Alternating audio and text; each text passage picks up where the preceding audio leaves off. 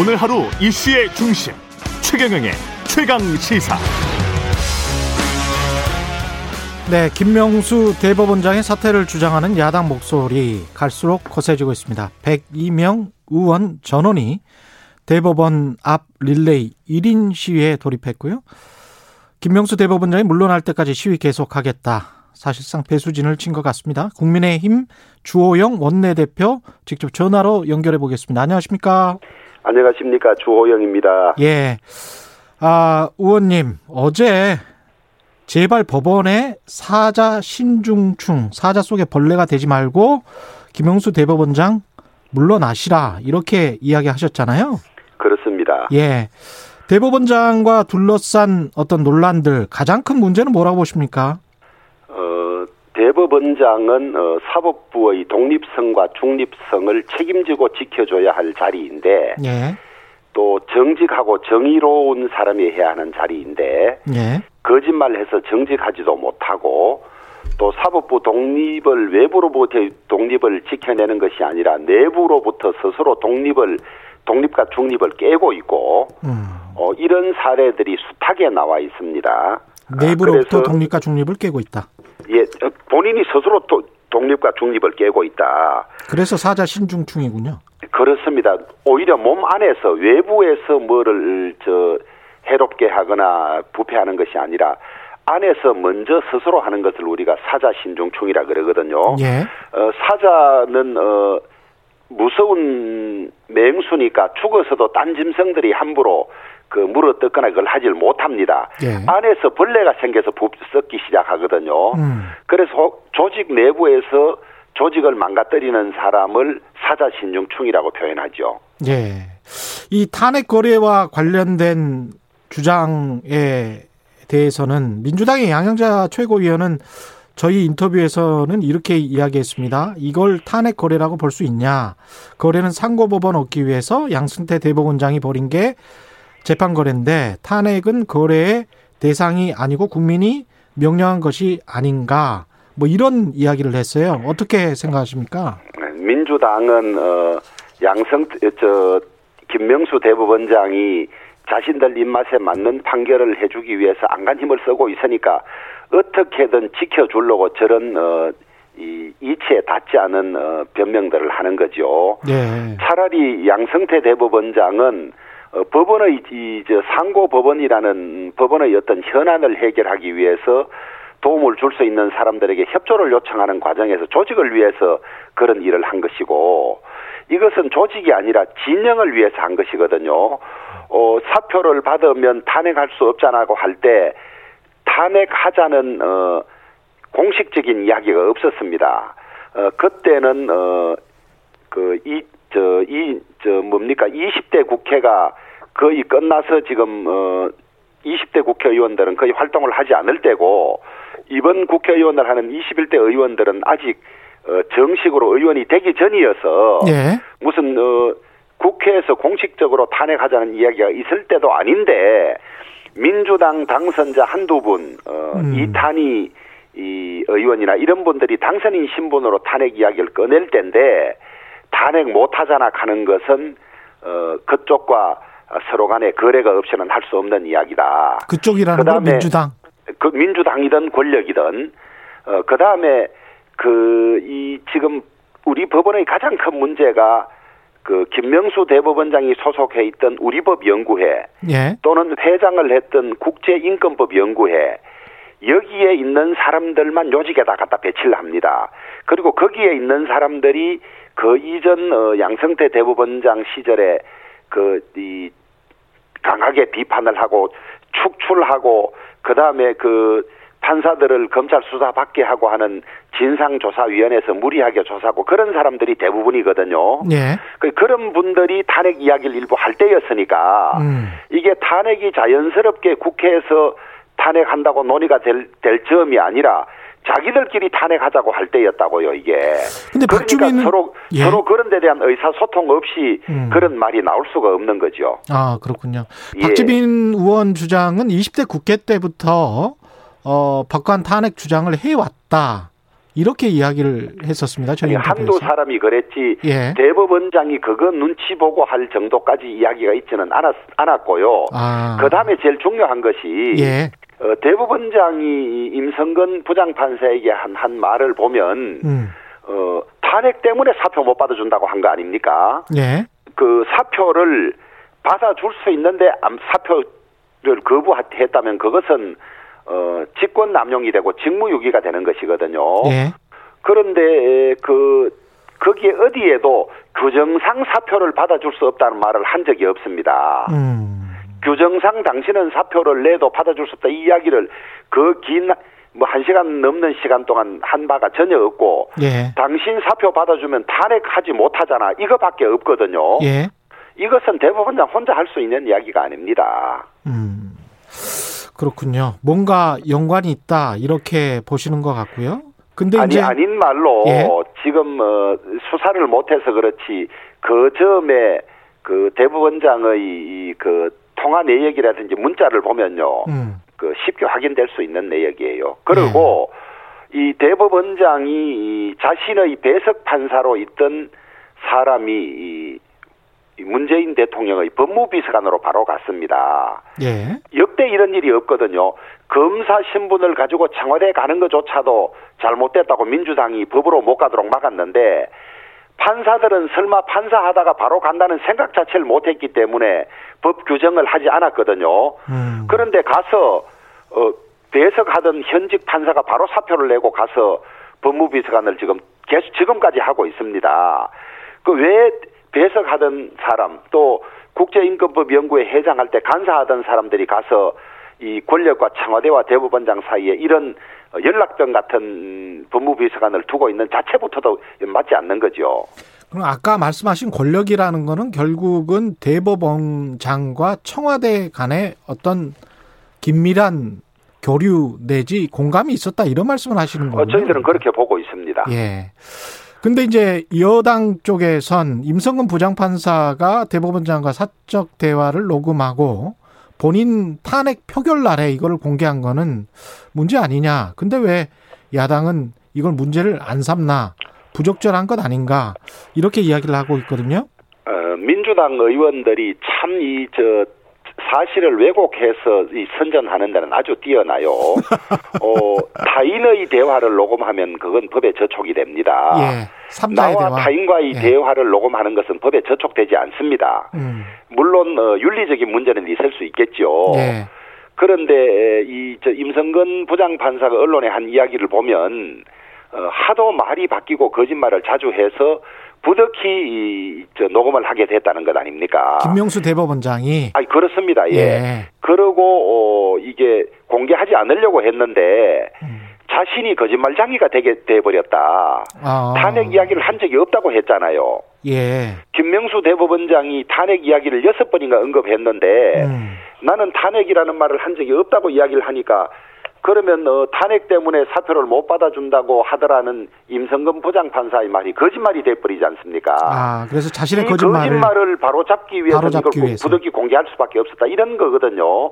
그러니까 그게 본질적인 것도 아니지만은 어, 민주당이 그걸 그걸 문제 삼는 자체는 음. 무슨 이야기를 하다가 저 본인들이 할 말이 없거나 잘못되면 너 나이가 몇 살이야 버릇이 왜 없어 이거와 똑같은 방식이라고요.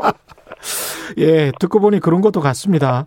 그, 지난주에 국민의힘 같은 경우는 김명수 대법원장 탄핵해야 한다. 이렇게 목소리를 높이시다가 지금은 이제 탄핵이 아니고 자진 사퇴 쪽으로 확실히 가닥을 잡으신 것 같습니다. 어, 그 점에 관해서 어, 밖에서 약간 오해가 있을 수 있는데요. 예, 어, 저도 법원에 한 15년간 있었지 않습니까? 예, 어, 이런 대법원장은 있을 수가 없어요. 음. 우선 어, 대법원장 되는 과정부터 그다음에 더 중요한 것이 이 헌법재판관 한 분을 대법원장이 추천을 했습니다. 예, 역대는 보통 법원장급이나 법원에 괜찮은 분을 대법원장이 추천을 하거든요. 음, 이석태 변호사라는 분을 추천을 했는데 대법원장이요. 어, 이분이 이 문재인 대통령이 민정수석할 때 그 밑에서 비서관을 하던 사람이에요. 예, 그 있을 수가 없는 거죠 헌법재판관으로 사실은. 음, 그런데 민주당이 추천했으면 또 모르겠어요. 일면식도 없다는데 대법원장이 추천했습니다. 음. 어떤 과정을 거쳐서 당신이 이석태 헌법재판관을 추천하게 됐냐에 대해서 답변이 없습니다. 예. 누군가가 이야기해서 추천하지 않았겠습니까? 예. 더구나 이 이석태 헌법재판관은 변호사 시절에 에, 이 이명박 박근혜 이, 이, 이 정부를 아주 강하게 에, 비판을 하고 완전히 민주당 진영의 사람을 어떻게 이 중립적인 대법원장이 법관도 아닌 그런 사람을 추천할 수 있습니까? 그 다음에 대법원장의 대법원장이 국제인권법 연구회 회장을 할 때 간상과 회원이었던 김기영 헌법재판관이라고 있습니다. 예.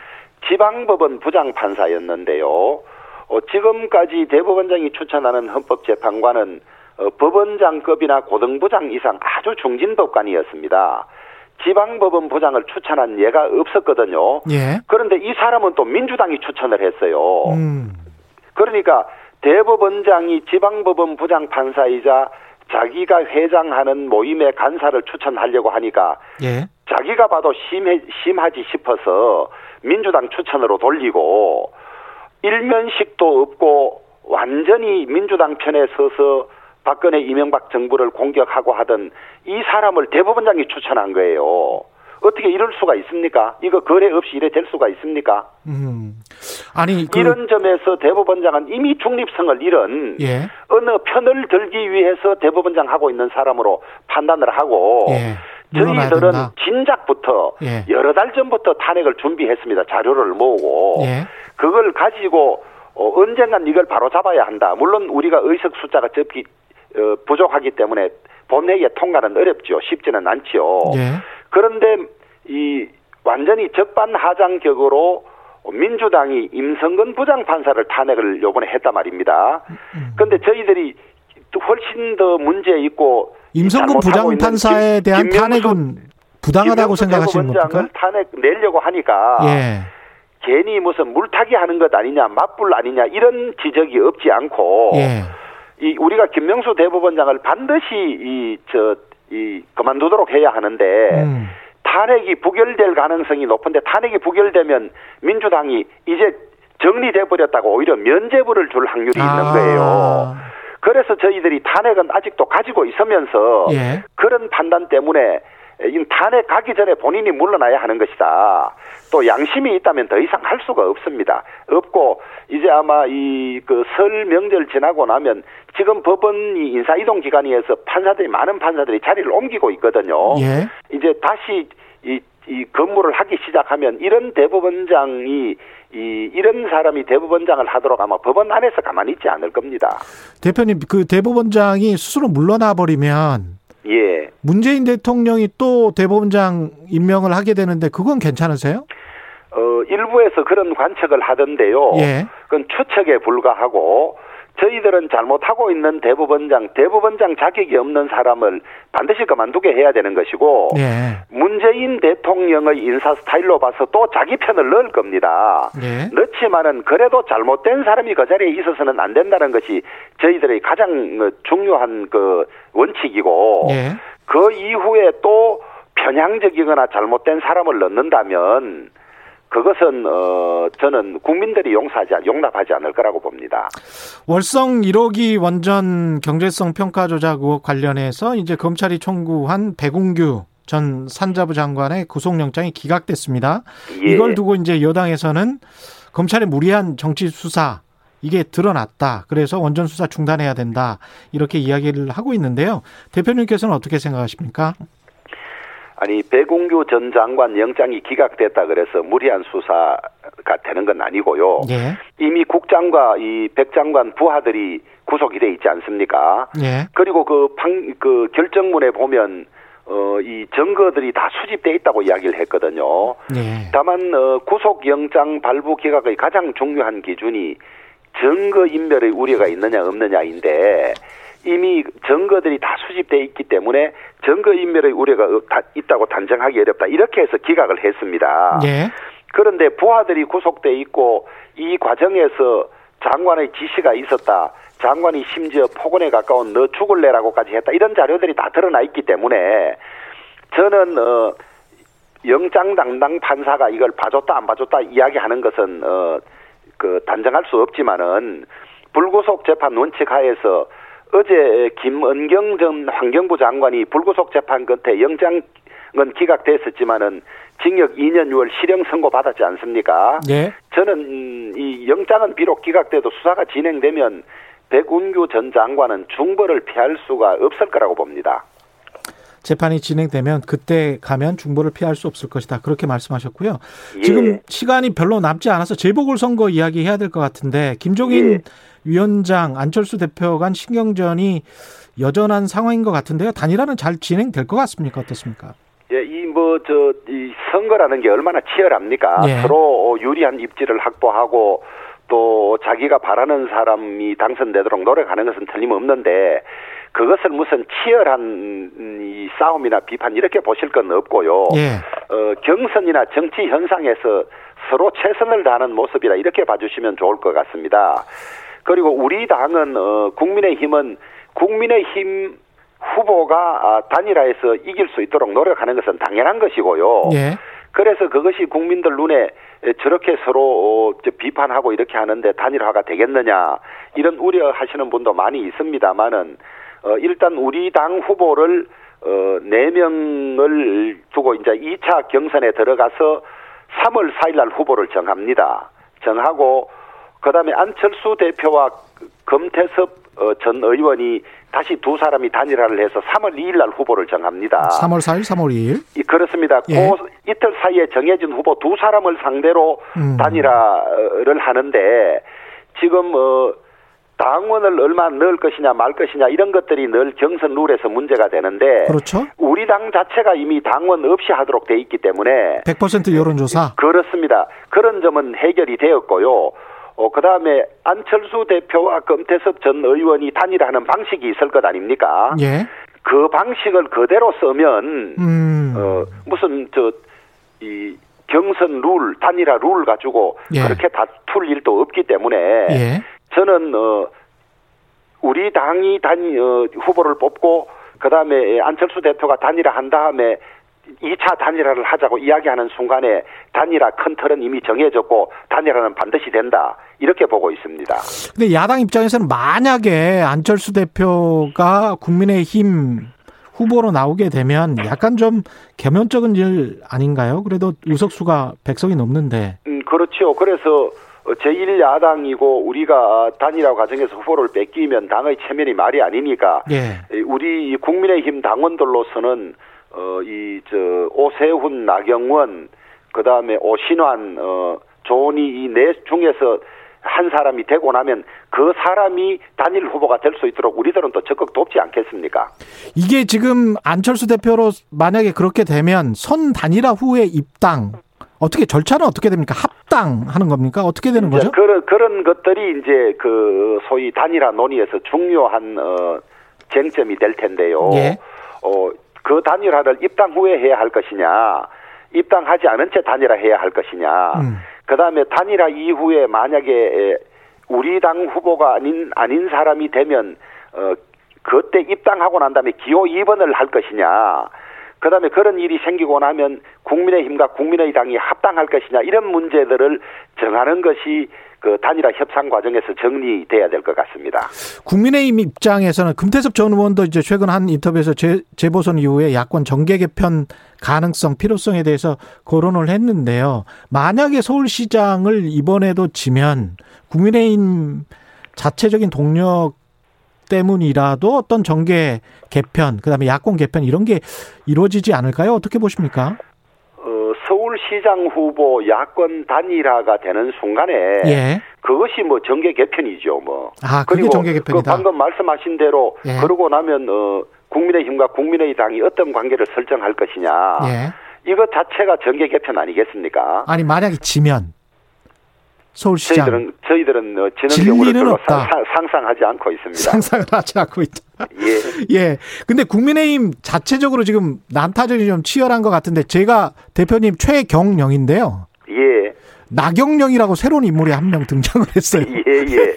오신환 후보가 예? 예. 허경영 씨를 빗대서 이 너무 퍼주는 거 아니냐. 예. 그래도 그 보수적인 야권의 정책을 계속 유지해야 되는데 예. 이렇게 난타전을 벌이고 있는데 어떻게 보십니까? 저는 이제 보수적인 정책이다, 진보적인 정책이다가 딱히 이, 저, 이 정할 수 있는 정책은 없다고 봅니다. 아, 예. 그러니까 이 재난 지원, 출산 지원 이런 것들이 예전의 시각으로 보면 퍼주기일 수가 있고 그다음에 예. 재정 건전성이 무너지는 이런 어 소위 좌파적인 정책일 수가 있지만은 음. 이 양극화가 심해지고 또 청년 실업이 저렇게 늘어나고 그다음에 이 그 코로나로 인한 어려움이 있을 때는 그것을 좀뭐저 융통성 있게 운용해야 되기 때문에 예. 이 그런 재정이 감당할 수 있는 범위냐 그 지원이 정말 효과가 있느냐 이런 것만 치열하게 서로 논쟁을 하고 정리하면 될 일이지 음. 그걸 가지고 무슨 그 저 나경영이냐 아니냐 이렇게 따질 일은 아니라고 봅니다. 알겠습니다. 여기까지 하겠습니다. 오늘 말씀 감사합니다. 국민의힘 주호영 원내대표셨습니다. 고맙습니다. 예, 감사합니다.